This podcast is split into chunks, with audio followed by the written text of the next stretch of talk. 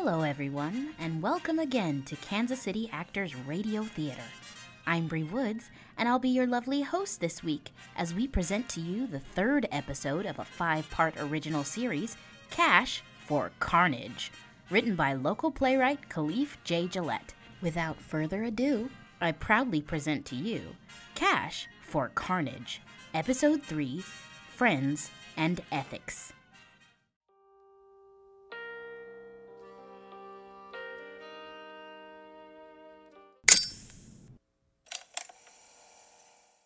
Detective Jennifer Nguyen, July 1999. It took me a long while to build evidence against Esperanza Nogueda in order to reopen this case. The people at my precinct worshipped my old mentor, Jackson Vega, and the ground he walked on. So when he called close on the case back in 1993, they thought there was no chance of it reopening. In fact, they made sure the case wouldn't reopen. All of the files were locked away and misplaced all throughout our system. It was almost as if the case just disappeared. But I don't give up that easy. I uncovered all of the files, tapes, and confessions. The following tape is from 1993. It is of Dr. Augustus Joyner and his attorney Noreen Alcorn in question with Detective Jackson Vega. The following tape is from 1993. This is Detective Jackson Vega in question with suspect Augustus Jr. Joyner, That's what I said. that is not what you said. all all right, Augustus. You've got your attorney present. Uh, where did Esperanza put the bodies? I told you I don't know. But you've said in previous questioning that she removed the organs and sold them. And now you don't know? Well, yes, I did say, um, Take your time, Augustus. yes. That's what she did to the bodies, but I don't know where she put the missing ones. So you're her right hand man, helping her run that place, but you have no idea where she put eight cadavers? Esperanza lets no one, not even me, get involved in her private affairs. And what exactly are your responsibilities at that school, Augustus? I communicate with the morgue. Once a family donates the cadaver and the students have gotten their full dissection use of the specimen, People. Those are people. once they are no longer of use to us, I send them back to the morgue to be cremated and returned to the family. So you pay for the family's memorial services? Yes, Do you think some of the families donate purely due to that benefit? some people want the bodies of their deceased loved ones to go to a greater purpose education, science. But never due to the lack of finances. I believe it helps. That's sort of preying on the poor, isn't it?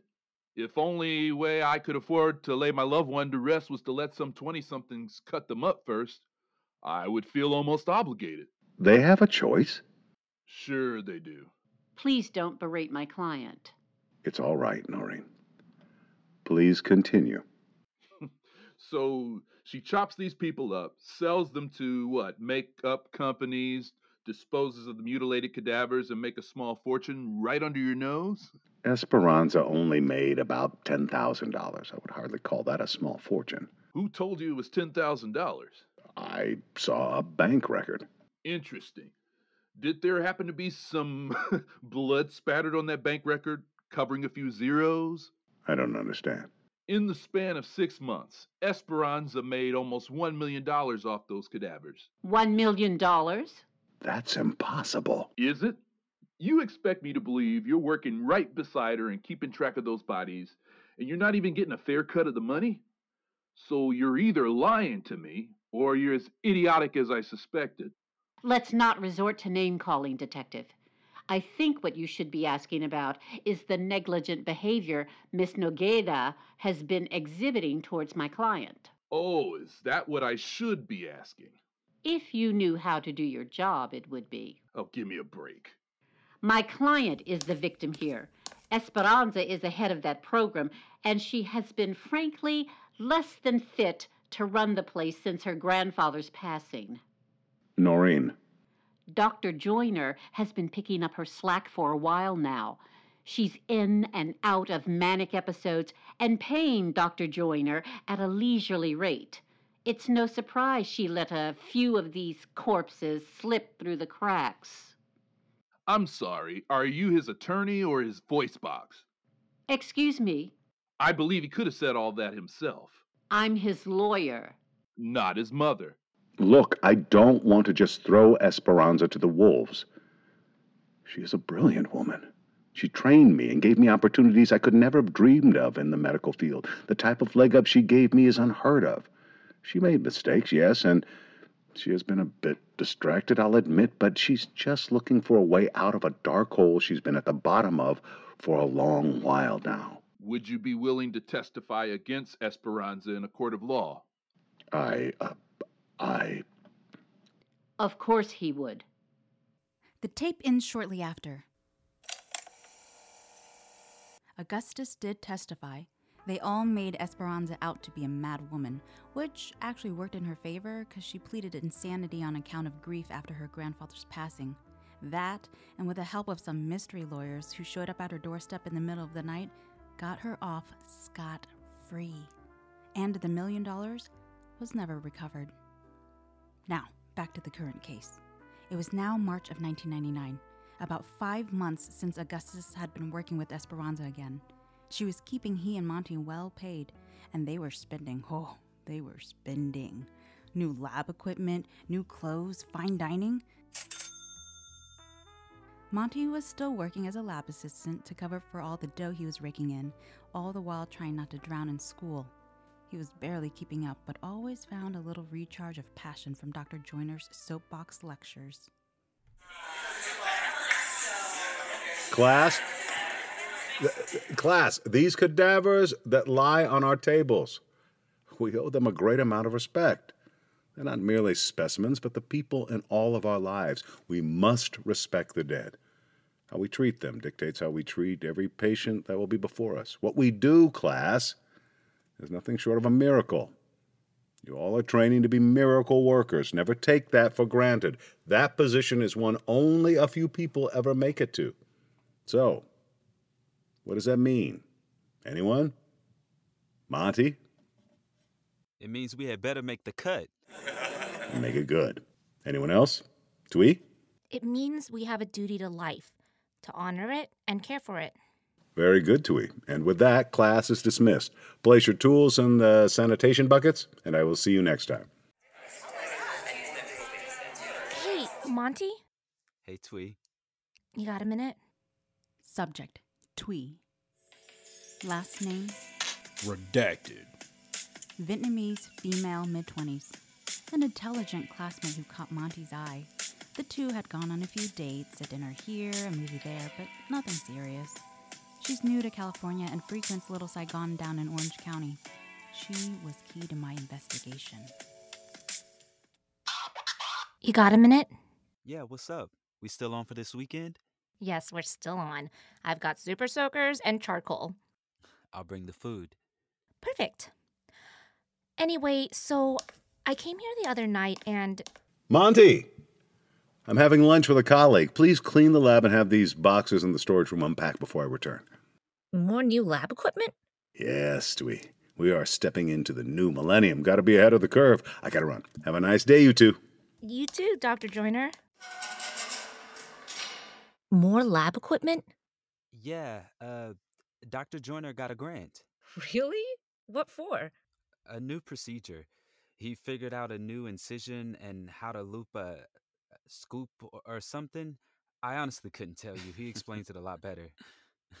Oh, wow. Sounds very medical. it also sounds like you shouldn't be turning me down for as many study dates as you do. I study plenty hard, uh, but between work and class, I I don't have much time for anything else or anyone else. I still don't understand how you're managing to hold down this job and go to school here. I'm amazing, that's how. Okay, Mr. Showboat. It's not too bad though. Dr. Joyner is still pretty chill about when I need extra time to study or anything else. The two of you are really close, I see. Yeah, I guess so. What did you want to talk to me about? Oh, I, um. When I came to meet you here the other night, I was walking from the back of the building by the loading dock, and I saw Dr. Joyner and some woman tossing something that I assume was a cadaver into the back of a car. Why would you assume it was a cadaver? Monty, we work with these things. I know what I saw. I think. You really shouldn't assume, Twee. Stuff like that gets people in trouble and careers get lost over gossip. It's not gossip. They were putting a cadaver taped up in like trash bags or something in the back of a car. Cadavers come here all the time. What do you think? They just magically show up in the refrigerator? No, but I've seen them get delivered. They come in a big blue truck that says Redacted. across the side, and someone signs for them, and then that same truck with Redacted. on the side comes and gets them after we've used them and takes them to the morgue. So, what do you want me to do about it? Call the morgue or something? Well, seeing as how you literally live here and work very closely with Dr. Joyner, I would hope that you would be more vigilant about someone mistreating these people. They're not people. They're just. No one is mistreating anything, Twee. I, I just think you're mistaken, and you can't go saying this stuff to anyone else, all right? You realize when the families donate to this program, they expect the ashes of their loved ones back, right? Just leave it alone. So, what if that cadaver didn't make it back to their family and. Twee, I trust Dr. Joyner, and I need you to trust me when I tell you there's nothing to worry about. No woman, no car, no rogue cadaver. I'm sure what you saw was just a misunderstanding. But Monty! Please go. I need to clean this place up. I'll see you later, Monty, I guess. Bye.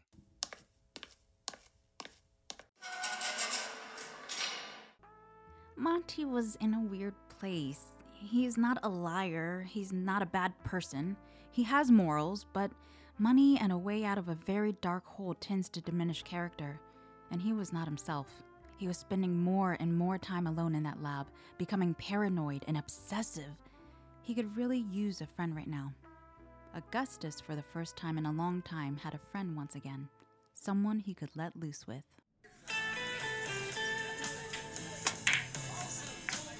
This pool stick is cheating. Don't blame it for your lack of coordination. I am a surgeon and this stick is defective.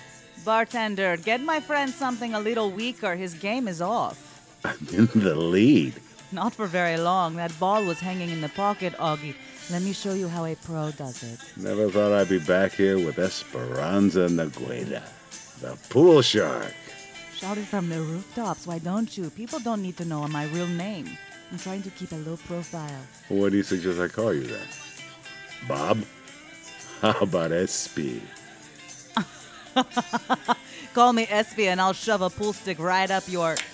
Oh, two in one. Bob is in her element. Oh, are we here to celebrate me? Why are you getting all the glory? I have to keep you humble. It's not every day your protege creates a new procedure. Yeah, it's nothing. You're so ridiculous. It's always nothing with you, Augie. When will you learn that the things we do and the people we affect matter? What you've accomplished matters, okay? Okay, Bob.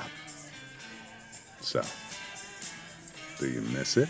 Beating you in billiards? Yes, it feels good to beat you again. I mean this, your life here in L.A., the, uh, the, uh, school, your position, all that. What do you think, Augie? Hmm. Might be the beer talking, but I'm, uh, I'm really, uh, Spit it out. What is it? well, don't make me say it. You haven't said anything at all. I admire you, Esp. Bob, I admire you. You've been dealt one hell of a hand, and you somehow managed to survive it and stay true to yourself. Hmm, my crazy self, or my mad self, is what you told the judge, I believe. Hey, we both got really lucky. Things could have been much worse for the both of us. Yet things only got better for one of us. Your lawyer, Noreen, was just better than mine, I guess. Hey, but your entire posse of lawyers didn't go down without a fight. I suppose. Why did you come back? You're off traveling the world, making a fortune. Why did you come back here after all these years? Hmm, a little birdie told me it was time to come home. And I could sense that you needed me. Okay. Do you want another beer? No, no, no, no. I'm. I think this is my last one. Here's to you, Dr. Augustus Joyner. Cheers. Oh, that's me. Ah, you can take your call. I'll go close this out. Be right back. Hello? Yes, this is she who's calling. Uh huh. What do you want? Tonight? Well, we are having a conversation right now, are we not? Fine. I will see you soon. Of course, I will come along. He's drunk out of his mind right now. Everything okay? Perfect. I'm going to go. You can sleep this booze off in the back of the cab, okay? Good beating you, Augie. Good getting to spend time with you as well. Friendship requires a level of vulnerability that I frankly do not have the patience for. But it's good to know that type of vulnerability can be found at the bottom of a bottle. Friends are necessary from what I'm told, and good friendships are hard to come by. They can be found in the most unlikely people.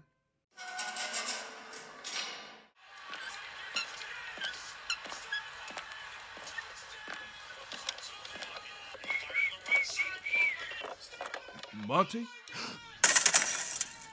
Whoa, you- okay? Damn, Joe, you scared me. You're acting real jumpy. You up working this late at night? What's going on? Nothing. Do you mind turning off your radio? I just want to be in the silence. Uh, yes, sir. Uh, school making you crack already? Or maybe it's living in this rusty dungeon filled with dead bodies. Nah, it's just stress, I think. But this your dream, ain't it? Don't make it less stressful. True.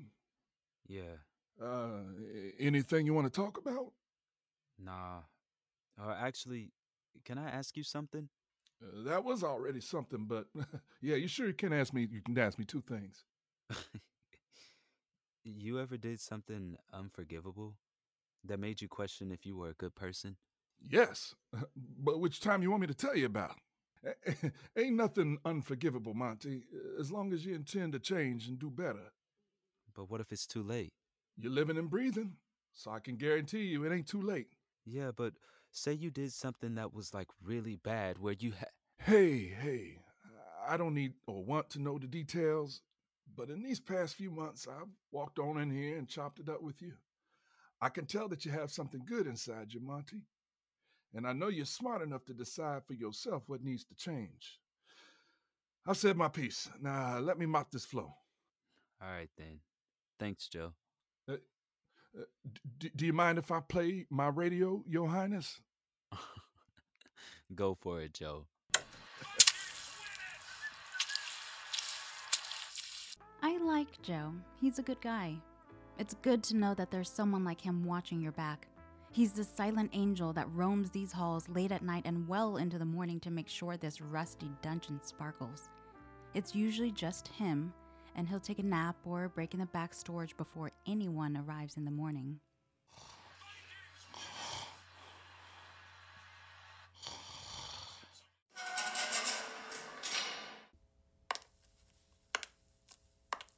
Why am I here this late at night, Noreen, and not being paid?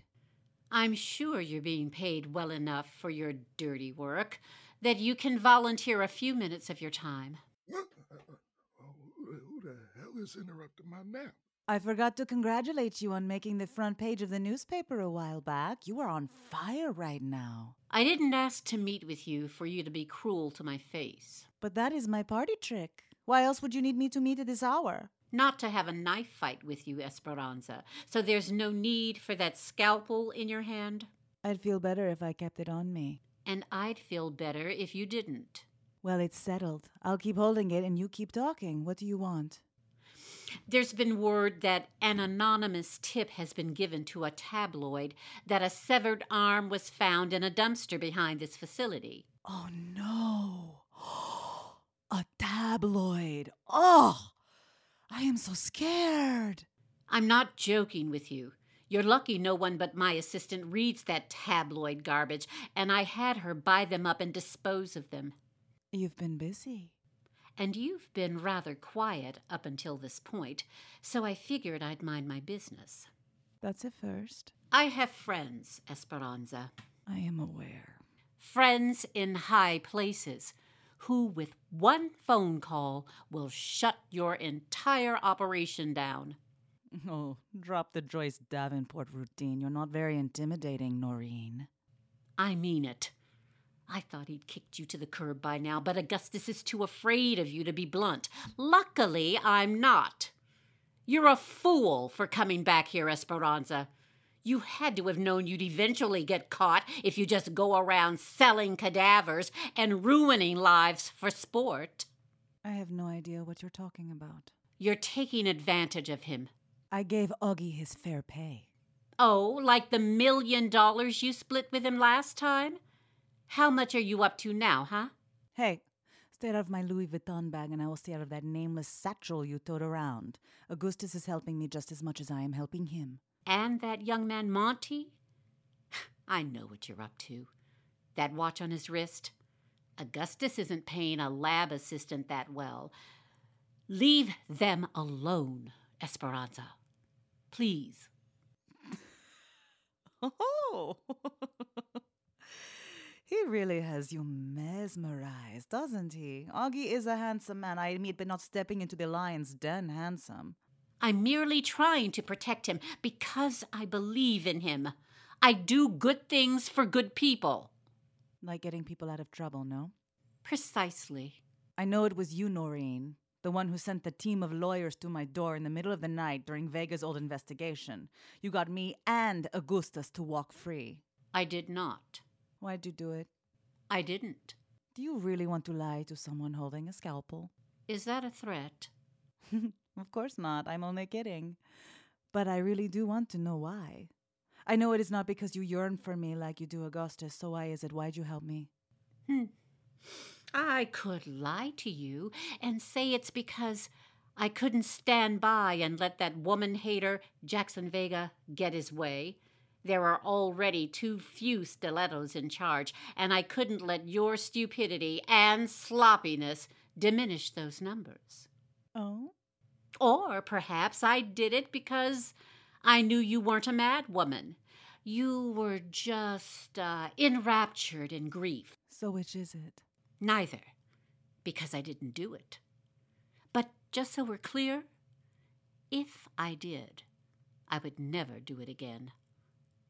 Once is a favor, and twice is an arrangement. And you're not worth the liability. Goodbye, Esperanza. Goodbye, counselor.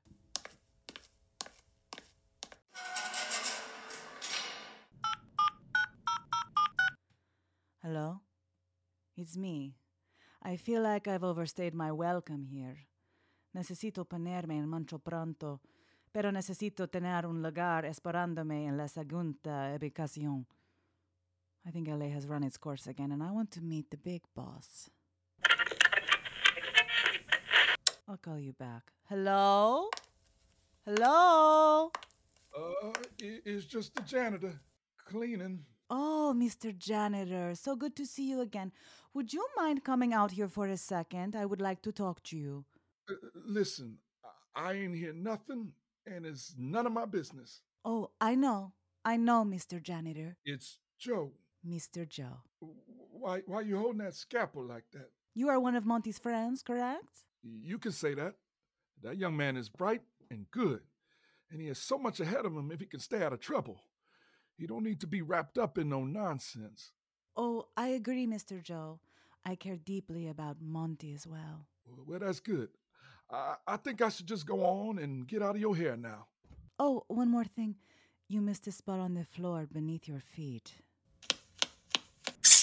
oh.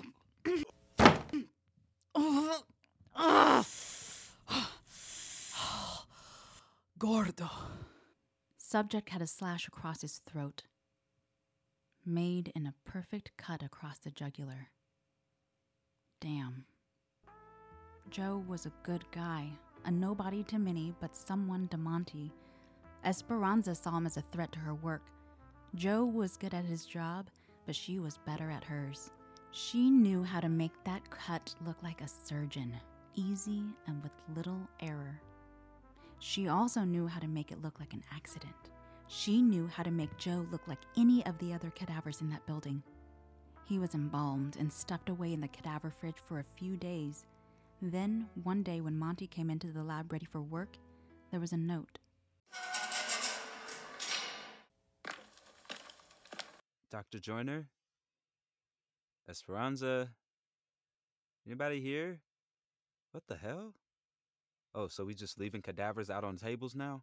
Oh, and you come with a note, Mr. Cadaver. Prep this cadaver, put this stuff on ice, and yada yada yada. Dr. Joyner. Monty was skeptical. Dr. Joyner never left a note like this before. He figured the doc must really be in a bind for him not to have done this himself. Monty's never cut one on his own, but he decided to be brave and follow orders. The cadaver was dissected, harvested, and just as he was about to make the final stitch to close it up, Dr. Joyner burst into the lab. Monty! Monty! What the hell do you think you're doing? Did I mess it up? Uh, Look, it may not be perfect, but that's what you get when you leave a new student to work on his own. Well, I didn't tell you to do that. We don't even have any new cadavers. But your note. What note? Let me see that. Monty, this is not my handwriting. Who? Whose body is this? Wait, Monty, remove his face covering. You said to never to. Just do it. Monty followed orders. Is that? Joe? Joe? Joe? Joe? Joe? Joe was a good guy, a friend to Monty. I personally don't do friends. Friends can be mean, friends can lie, friends could stab you in the back, or even cut your heart right out of your chest. Featured in this week's episode were Donovan Woods as Monty Dubois, Nedra Dixon as Noreen Alcorn, Walter Coppage as Dr. Augustus Joyner, Vanessa Severo as Esperanza Nogueda, Justin McCoy as Joe and Jackson Vega, Betty LeShackleford as Twee, and Ivy Bowie as Detective Jennifer Nguyen. The series is written by Khalif J. Gillette. LaRon Cooper is our sound designer, and I am Bree Woods, your host and director. Kansas City Actors Radio Theater is made possible with support from listeners like you. For information about supporting Kansas City Actors Radio Theater, visit kcactors.org backslash donate. Our program sponsors are the Estelle S. and Robert A. Long Ellis Foundation, Arts KC, the Missouri Arts Council, the National Endowment for the Arts, Theater League, and the Breidenthal Snyder Foundation. And a special thanks to Mark and Valerie Andrus. We'll catch you next week at noon right here on KKFI 90.1 FM and wherever podcasts are consumed. As always, thanks for listening, and until next time, stay healthy and stay tuned.